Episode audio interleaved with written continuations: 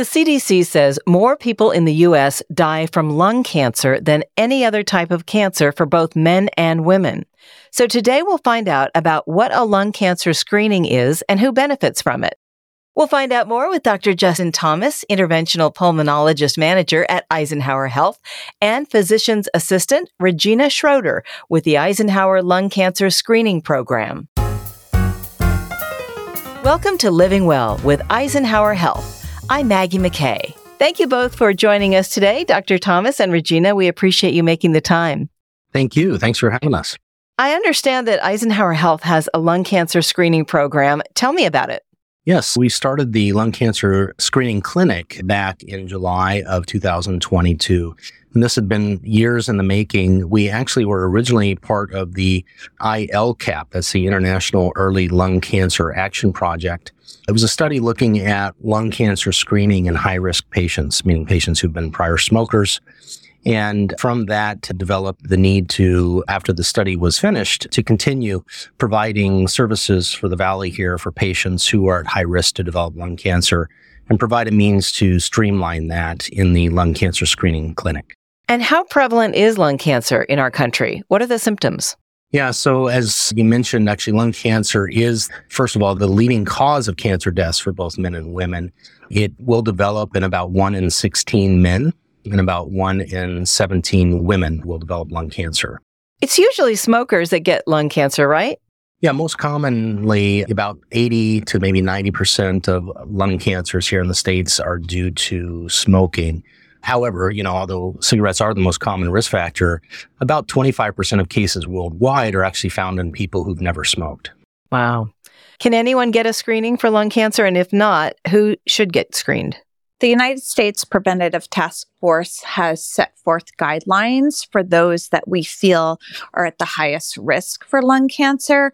And some of those limitations and guidelines include that their age is between 50 and 80 years old, that they've smoked in the last 15 years, and that they've smoked about 20 medical pack years. And the way we define medical pack years is an example would be one pack per day for 20 years or a half a pack per day for 40 years would meet those guidelines.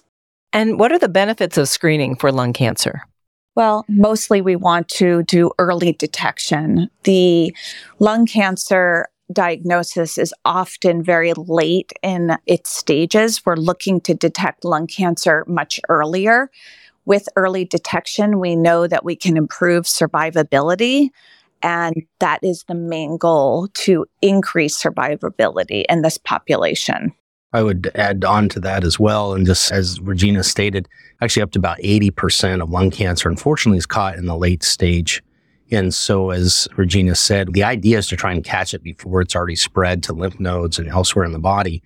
And the National Lung Screening Trial and several other trials since then have shown a 20 to 40% reduction in dying from lung cancer by screening.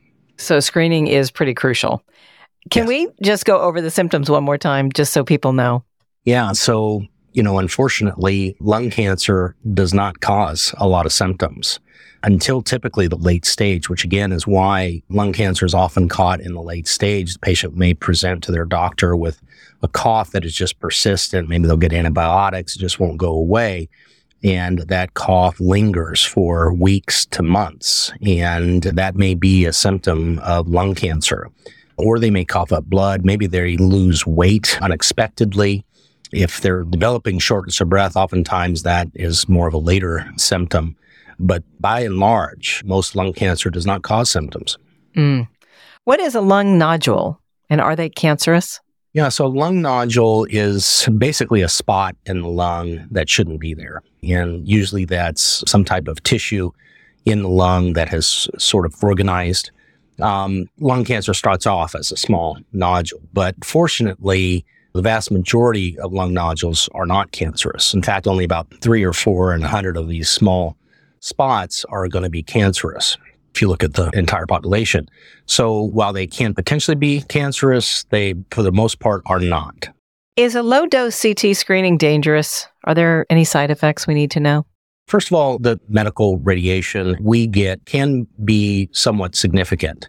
From a standpoint of you and I sitting here in this room, the amount of exposure to background radiation or what we call cosmic radiation is equivalent to about three millisieverts of radiation.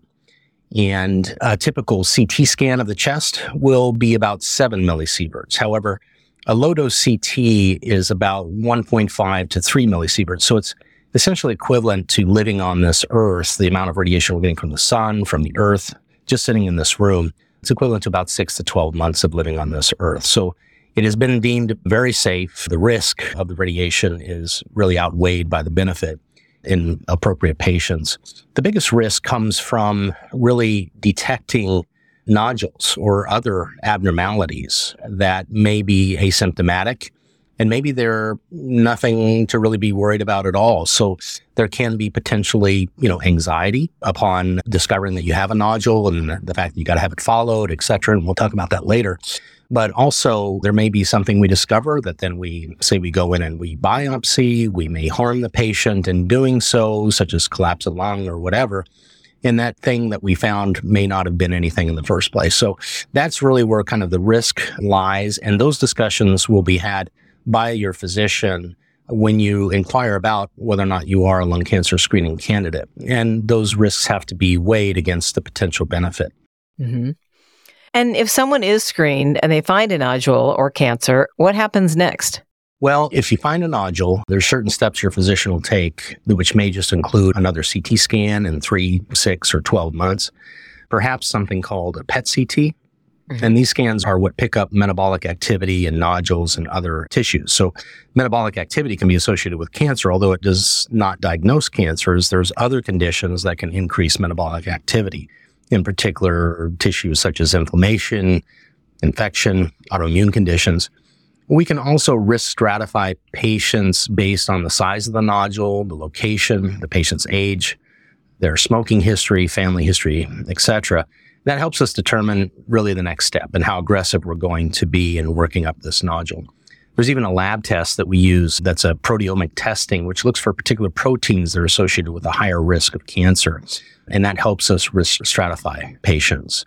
So if you do see a positivity on this proteomic testing or say the PET scan, then the next steps really are determining what is the best way to biopsy a nodule. And that can be done either by uh, bronchoscopy. And here at Eisenhower, we have a robotic bronchoscopy, which I perform. And I've done over 400 of these robots cases over the last three years. Wow. And there's also CT guided needle biopsies. So patients go on a CAT scanner and they can get a needle biopsy of the nodule that does carry some risk of collapsing lung. There may be lymph nodes that we discover on the PET scan. So we may have to go after lymph nodes and that sort of thing. So really the imaging kind of helps guide us as to what the next step is going to be. So when it comes to getting a screening, is it covered by insurance? So generally it is covered by insurance. Using the word screening provides the patient with the allowance as long as they meet the guidelines that were set forth by Medicare and the United States Preventative Task Force. But each person who qualifies should always make sure that they don't have some unusual situation with their insurance that they might have a deductible. But most often it is covered by insurance at no cost to the patient. And is a physician referral required? At Eisenhower, we can take referrals either directly from a physician or a patient can self refer themselves to our clinic by just calling and asking to be screened. Is there anything else in closing that either of you would like to add that you would like people to know about lung cancer and getting a screening? Well, something I'd like to add is although there's been several studies now that have shown dramatic benefit for patients in catching lung cancer early and actually reducing their mortality or their chances of dying from lung cancer by 20 to 40%. Unfortunately, across the country, there's been very low uptake of the screening process by physicians or patients, maybe just due to knowledge that it's out there. And so I think that if you suspect that you may have a higher risk, as Regina had mentioned, 20 pack year history, 50 to 80. Maybe you've got a family history of lung cancer. Just ask your physician if you may qualify for lung cancer screening. Even if you've got just a strong family history of lung cancer, it might be worth talking about that with your primary doctor. Regina? Just to provide our referral line, our office line would be great. You can reach us at 760 837 8880, and we can answer any questions that any patient may have, whether they would be eligible to be screened or not. That's great. Well, although this is such a serious topic and, you know, it sounds grim when the CDC says more people in the US die from lung cancer than any other type of cancer, at least it's hopeful to know about screening and prevention and who should be looking into getting one. So thank you both so much for your time. It was very informative and helpful. Thank you, Maggie. Thank you. That's Dr. Justin Thomas and Regina Schroeder. And if you'd like to find out more, as Regina said, you can please call 760-837-8880 or go to eisenhowerhealth.org slash services slash lung cancer screening. If you found this podcast helpful, please share it on your social channels and check out the full podcast library for topics of interest to you. I'm Maggie McKay. This is Living Well with Eisenhower Health, healthcare as it should be. Thank you for listening.